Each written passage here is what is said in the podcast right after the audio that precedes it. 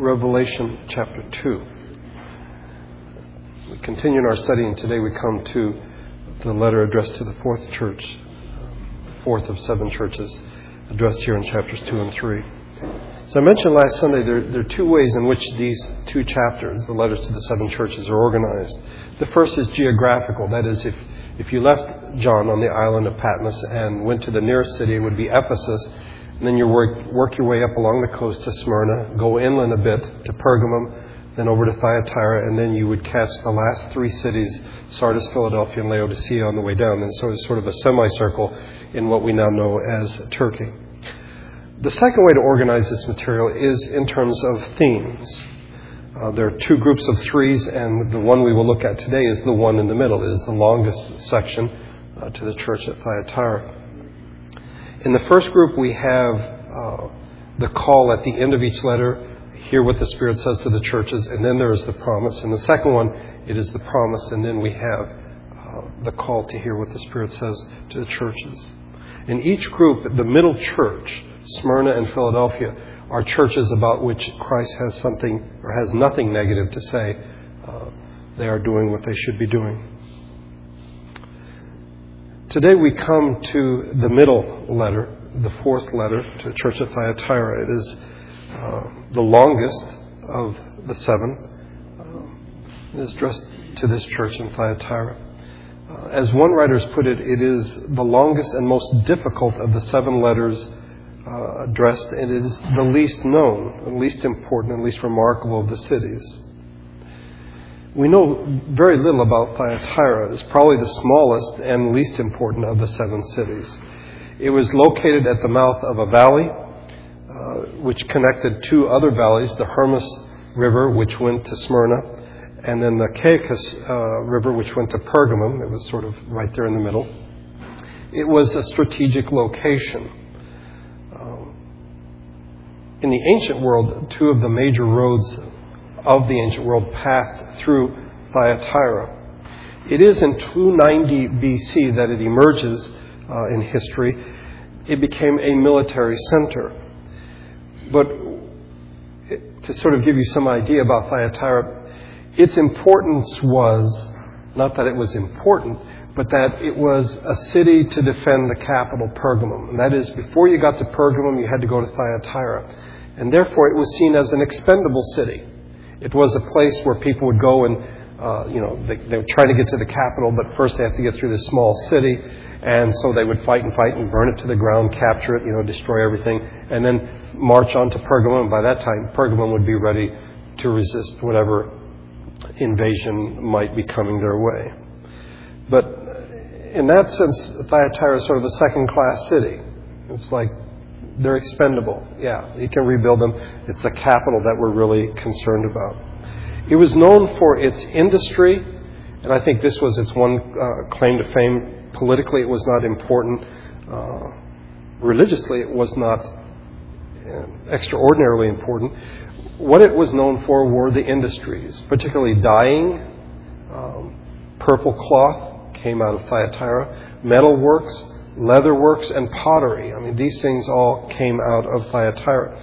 And by the way, if you keep notes, if you keep track in your mind, the first convert that we know of in Europe is a woman named Lydia. Remember, Paul goes over to Philippi. Her name is Lydia. She sold purple cloth from Thyatira.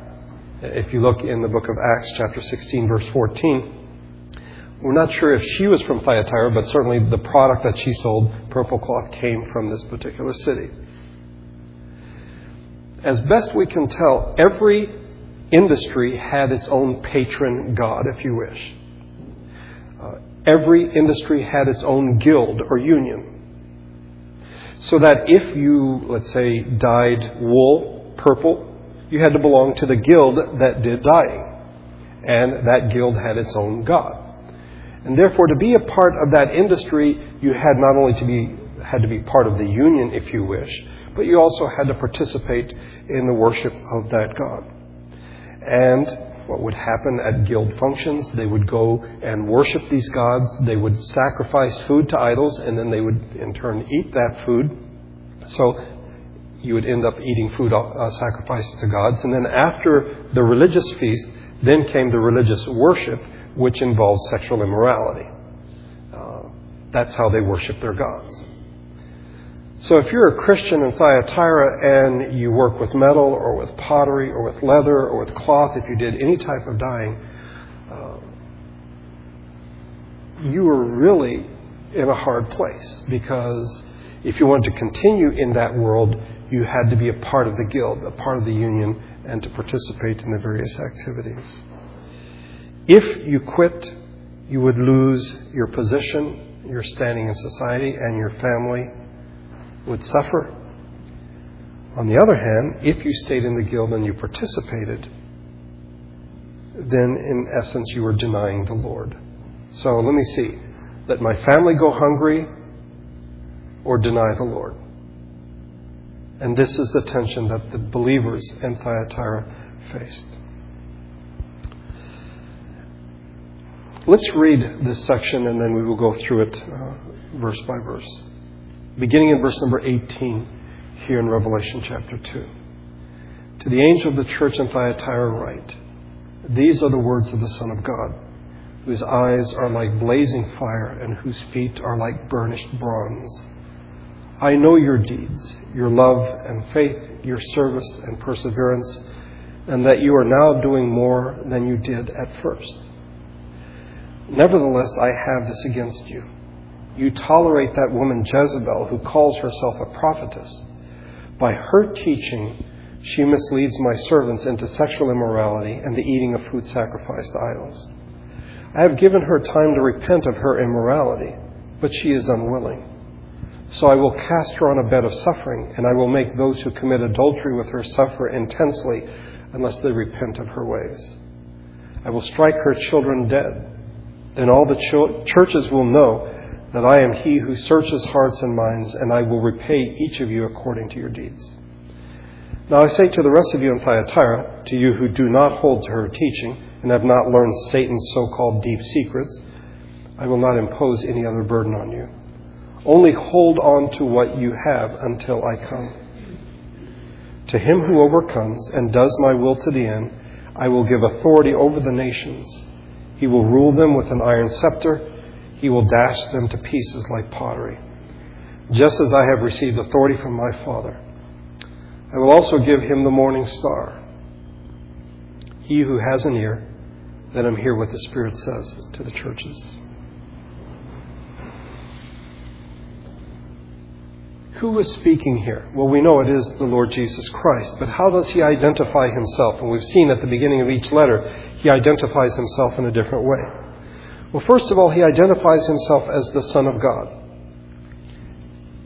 Keep track in your thinking or in your notes. This is the only place in the book of Revelation where we find this expression, the Son of God. It's the only place where we find it in the entire book. Okay? So that means it is of some significance.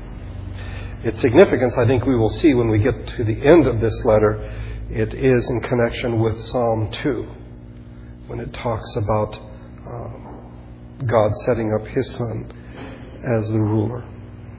He is described as having eyes like blazing fire, feet like burnished bronze. I think people who worked with bronze in Thyatira would understand what this means. Both of these descriptions are given in chapter 1, by the way, when John has his first vision of Christ in the midst of the golden lampstands. But why are these two mentioned here?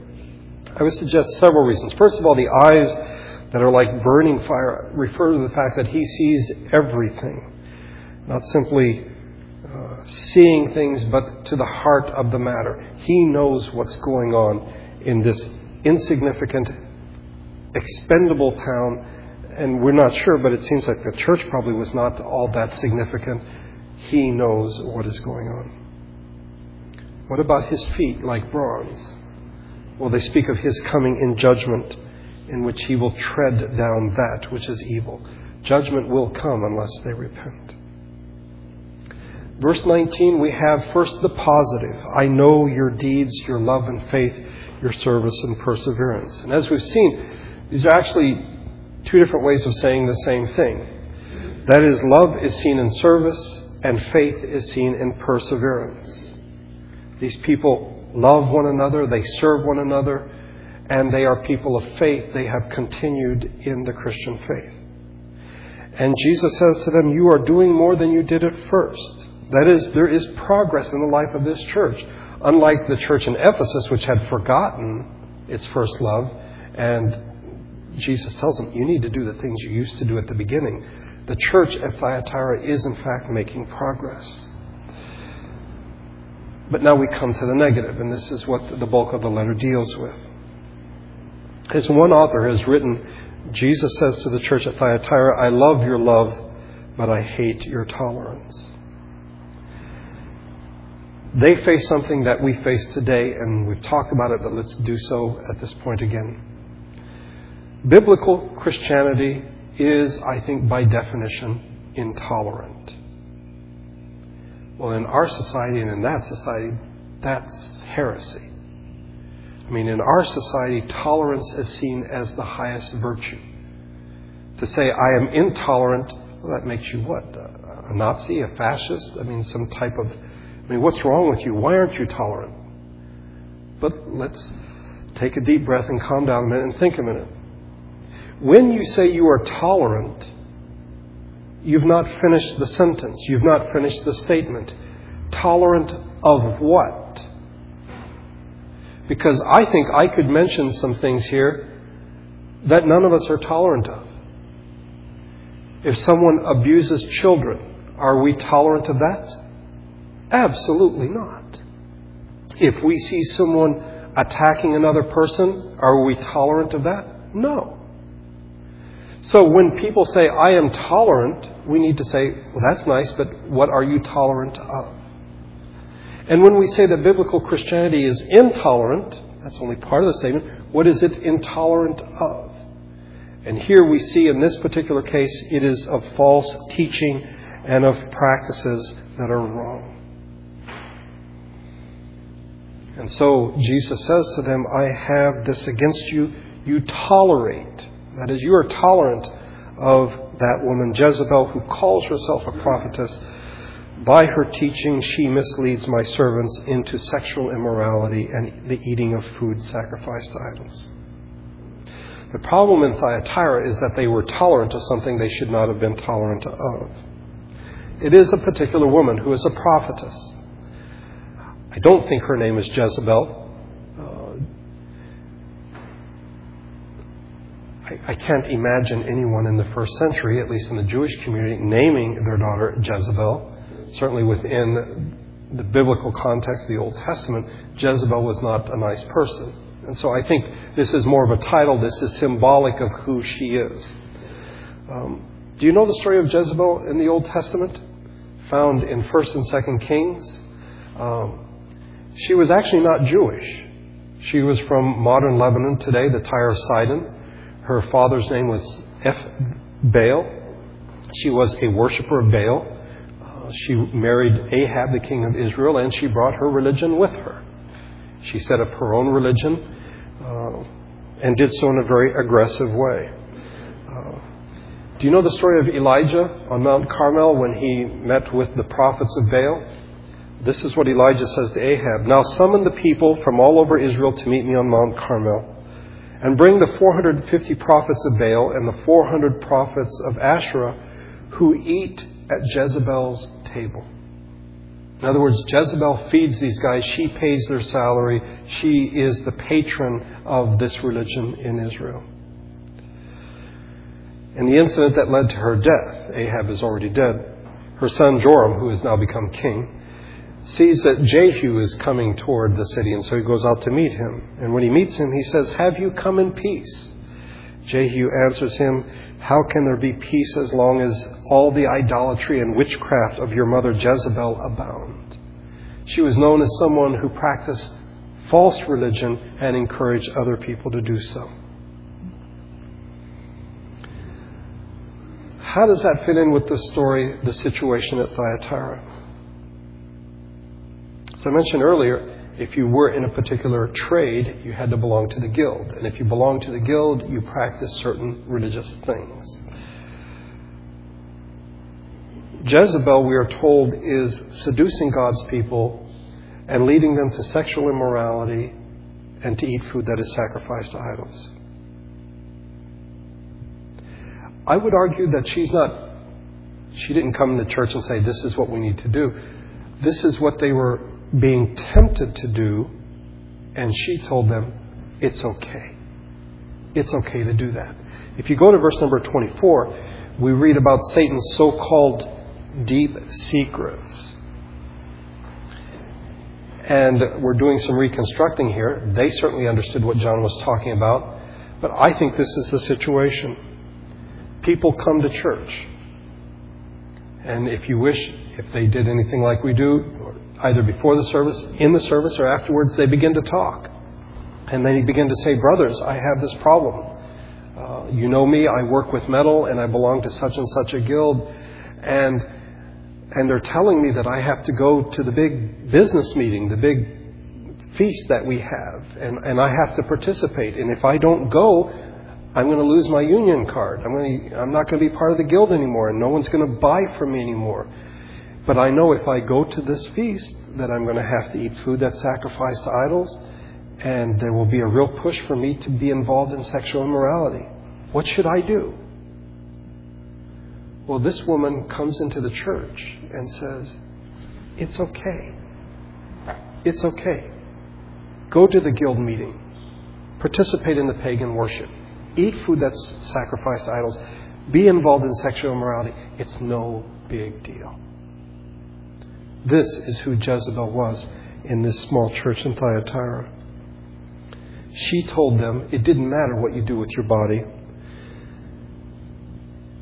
you could be a good Christian and still participate in pagan worship.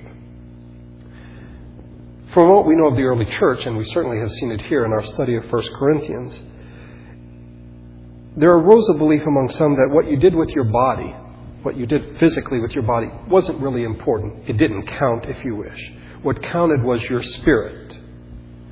And as we went through 1 Corinthians, we saw that one of the big things was they defined being spiritual as someone who was not concerned about the body, but just was very, very spiritual. It's about their spirit, lowercase s, if you wish.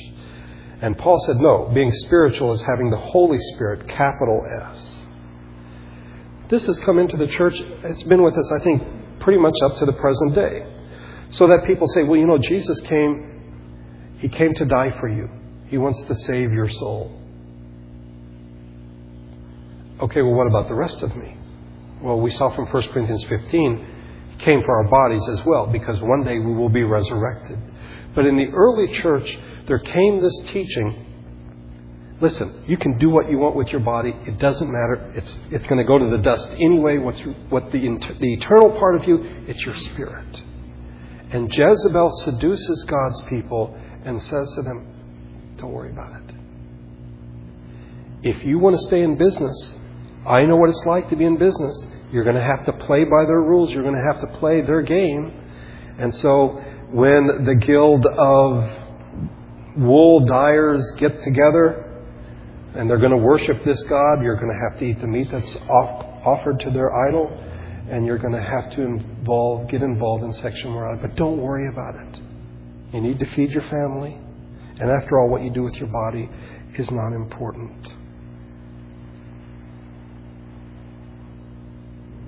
It is important. She was wrong. And Jesus says, I have given her time to repent of her immorality, but she is unwilling. The woman who was teaching these things in the church, you know, one would think from Acts 5, Ananias and Sapphira, somebody comes into the, false, into the church and they teach false things, God strikes them dead. No. She teaches falsely, and God, in patience, waits for her. He gives her a chance to repent of her false teaching. But it is oftentimes the case God's patience leads to complacency, and rather than repenting, I think she probably took it as God's on our side. God's blessing us. Look at brother so and so. He was about to go out of business, but I told him, keep going to the pagan festivals. Keep getting involved in pagan work. And look at his business now. His business has improved. Now he's able to tithe more because he's making more. She took God's patience as a sign of God's approval rather than the fact that was, God was saying, You need to repent of what you're doing and of what you're teaching. And since she has not repented, Jesus now comes with judgment. He says, So I will cast her on a bed of suffering, and I will make those who commit adultery with her suffer intensely unless they repent of her ways. Seems to indicate that God would begin the judgment with her, and then those who were listening to her, if they did not repent, the judgment would come to them as well. There's a certain irony here that the judgment that is spoken of is a bed of suffering. As one commentator noted, with grim humor, Jesus is saying, Do you want to get into bed? That is, do you want to commit fornication? Very well, here's a deathbed for you. Those who use sexuality in a wrong way, okay, you want the bed? Here, you get it. It is a bed of suffering. Her and the people who listen to her would be judged unless they repented. I will strike her children dead. I think as we go through Revelation, we'll see a little more clearly. This doesn't refer to her physical children. Uh, it doesn't even refer to her converts as much as the people who follow her teaching. Then all the churches will know, Jesus says, that I am he who searches the hearts and minds, and I will repay each of you according to your deeds. Yes, he whose eyes are like blazing fire knows. Even that small city of Thyatira, he knows what is going on there, and he will judge. But we should see something in verses 24 and 25 that not everyone in the church had embraced her teaching. Now I say to the rest of you in Thyatira, to you who do not hold to her teachings, and have not learned Satan's so called deep secrets. I will not impose any other burden on you. The language here, to me at least, is fascinating because it is almost identical to what the church council in Jerusalem said. In, in uh, Acts chapter 15, all the elders got together, the apostles, and the question was when a Gentile becomes a Christian, should he become a Jew as well? Circumcision, keeping the Sabbath, keeping kosher should he or she have to do that? And after the council was finished, they came to the conclusion no, they don't, but let's send out a letter to the Gentile believers. And this is what they wrote in part. It seemed good to the Holy Spirit and to us not to burden you with anything beyond the following requirements. In other words, we don't want to put an additional burden on you. You are to abstain from food offered to idols or sacrificed to idols, from blood, from meat of strangled animals, and from sexual immorality. You will do well to avoid these things. And Jesus says, okay, those of you who did not follow Jezebel, this false prophetess, I'm not going to add anything. What the council said stay away from sexual immorality, stay away from food that is sacrificed to idols. Only hold on to what you have until I come. Continue in the faith until Jesus comes with judgment. And then we have the promise in verses 26 through 28. To him who overcomes and does my will to the end, I will give authority over the nations. I think we need to be reminded of something because this is this has potential of, of great danger here. The quote, by the way, is from Psalm 2, and I will read to you that in a minute. But remember that the expression to him who overcomes is very much John's expression. Um, victory is very dominant in his writings. In Paul's writings, it is faith. In John's writings, it is overcoming. We find it 17 times in his writings that he talks about overcoming. Um, in his epistle, 1 John 5 4, for every one of, born of God overcomes the world. And as I've said to you these past three Sundays, it is not a question of victory versus defeat, that is, overcoming versus losing. And nobody wants to be a loser, okay? No, it is a question of standing with Christ or being a traitor, being guilty of treason. Now the people in church are, in Thyatira are told, if you stand firm, If you believe, you overcome. You stand with Christ. If not, you're like Jezebel and those who follow her. They're traitors. They're guilty of treason. They've gone over to the other side. And that's why Christ would judge them for what they have done. But what is this in verse number 26? He will rule them with an iron scepter. He will dash them to pieces like pottery. Let me read to you. This is from Psalm number 2. If you want to follow along, you can. Psalm, Psalm number uh, 2, verse 1. Why do the nations conspire and the peoples plot in vain? The kings of the earth take their stand and the rulers gather together against the Lord and against his anointed one. Let us break their chains, they say, and throw off their fetters.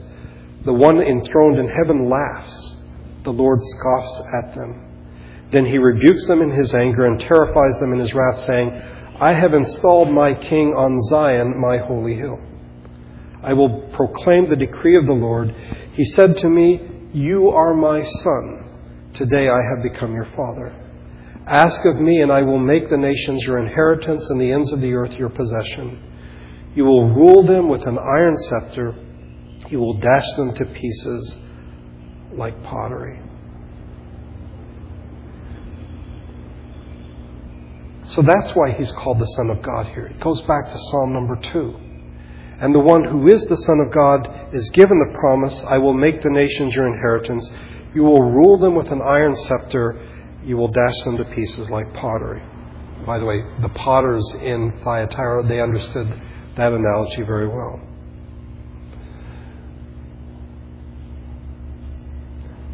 Okay, so does that mean that Jesus is saying, if you are a follower of Jesus, you're going to rule? You're going to reign. You're going to be in charge. You're going to be number one. No, I don't think that's what he's saying. I think he's saying, if you stand with Christ, Christ is the one who has victory. He is the one who will rule with an iron scepter. He is the one who has total authority. There's one more part to this. If you look at it in verse number 28, I will also give him the morning star. What exactly is the morning star? Well, in the Numbers account of Balaam, which we looked at last week, he was hired to curse Israel, and instead he blesses Israel. And in the midst of his blessing them, he makes this amazing prophecy. I think he's speaking of the Messiah. I see him, but not now. I will behold him, but not near. A star will come out of Jacob, a scepter will rise out of Israel. Star and scepter. Well, we've just read about the scepter in verse number 27. Now we read about the star. The two things come together as they speak of the Messiah. But in this case, I think we are most fortunate because we have even clearer indication of what this is. Keep your fingers here, if you would, and look at the very last chapter here in the book of Revelation. Revelation chapter 22.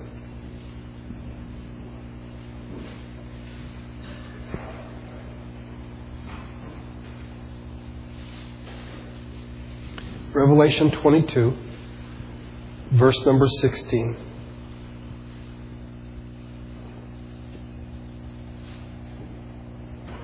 I, Jesus, have sent my angel to give you this testimony for the churches. I am the root and the offspring of David and the bright morning star. So when Jesus says, I will give you the morning star, he's giving himself. Those who put their faith in Christ, those who overcome, stand with Christ, and they are given the gift of Christ. They are given the gift of His life, eternal life. So the one who overcomes, the one who has faith, what was the outcome of believing in Christ? You have Christ. You have His salvation. And I think we need to understand who Christ is. He is the one who will rule the nations. And so it isn't oh, if I become a Christian, I will get to rule. No, Christ rules. If you become a Christian, you stand with Christ. He gives you Himself, the bright morning star. And then we hear the call in verse number 29, back in chapter 2. He who has an ear, let him hear what the Spirit says to the churches. And I think we need to listen, we need to hear. I think we need to understand that the problem that the church in Thyatira faced is not unique as a whole. You know, maybe the details were. Um, but the problem was not unique. And it's not simply something that we should study for academic interest. Hmm, that's interesting. The church in Thyatira faced this problem. It is not a problem that does not concern us. Every generation of God's people, every generation has had to face this question What should I do and what should I not do as a member of society? I think from Adam on to the end of time, every generation of God's people have to deal with this question. We are not called to say, well, I'm not part of society. Let's remove ourselves. We're not part of society. No, we are. We are part of this society. As we saw with Pergamum, this is where you live. This is where the throne of Satan is. And you're not supposed to leave. This is where you're supposed to live. It'd be easier if we could bail and, and go live in a commune somewhere and not have to deal with it. But no, that's not the call of Christ for his people. So we're not to deny that we're part of society. Neither are we to deny that we belong to Christ.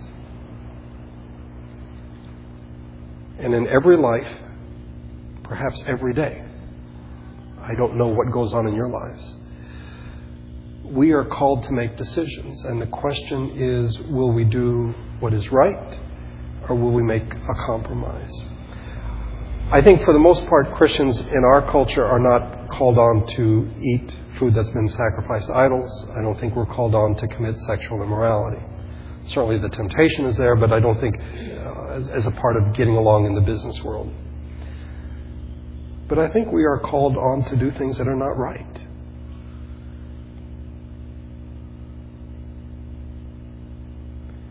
And perhaps we haven't been as discerning as we should have been, and, and perhaps we have been doing things that we shouldn't be doing. Perhaps in some very strange way, we've been listening to Jezebel. And we've not repented because things have been going along very well. Because either we stand with Christ or we stand with the others. And the Spirit says, you need to listen. And we need to think through in our individual lives because each of us face different choices and different temptations. Will I do what is right? And there could be a big price to pay for that. Or will I do what is wrong and in the process deny Christ?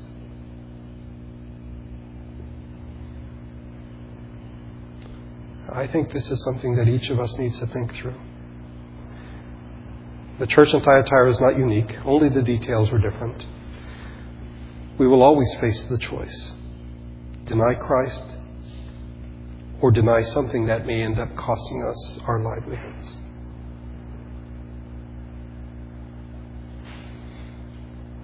Let's pray together.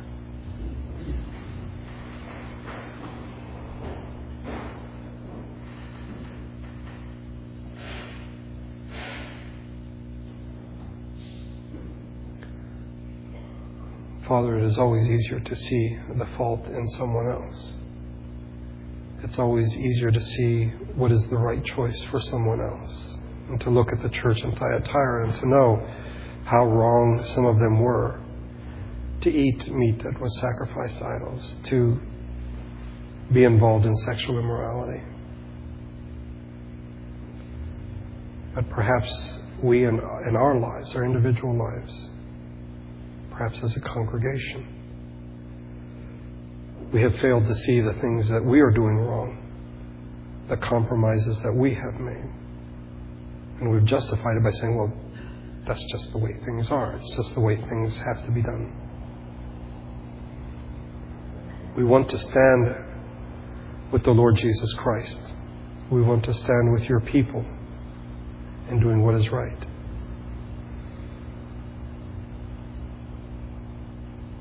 I pray that in each heart and each life we will in the week to come, the days to come, think this through.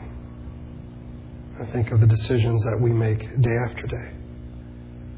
and ask ourselves are we denying Christ? Are we doing what is not right in order to survive? We need your Spirit to open our eyes. May we hear what He says to the churches, what He is saying to us. Today, today we remember the death of your Son and His sacrifice. We're also reminded of Peter's denial and how easily it came, how easily it, he denied that he knew Jesus. And perhaps we are guilty of the same. We thank you for the place of repentance. We thank you for your grace and your call to repentance. May we remember this as we remember his death. We pray this in Jesus' name. Amen. Would you get your hymnals, please, and turn to hymn number 116? We'll sing together, O Sacred Head, Now Wounded. And as we're singing this, we'll ask Danny and, and Tom to pass out the Lord's Supper.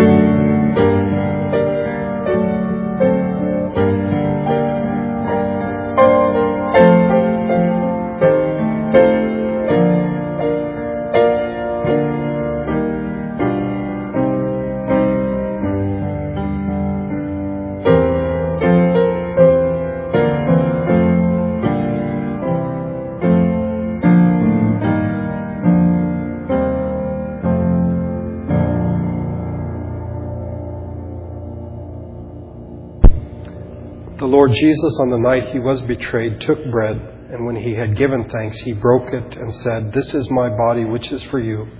do this in remembrance of me. In the same way, after supper, he took the cup, saying, This cup is the new covenant in my blood. Do this whenever you drink it in remembrance of me.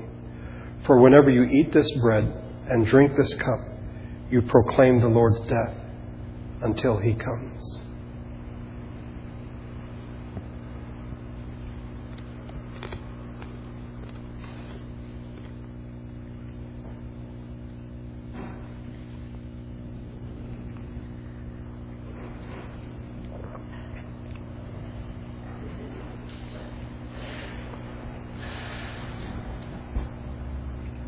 You stand, please, and sing the doxology together?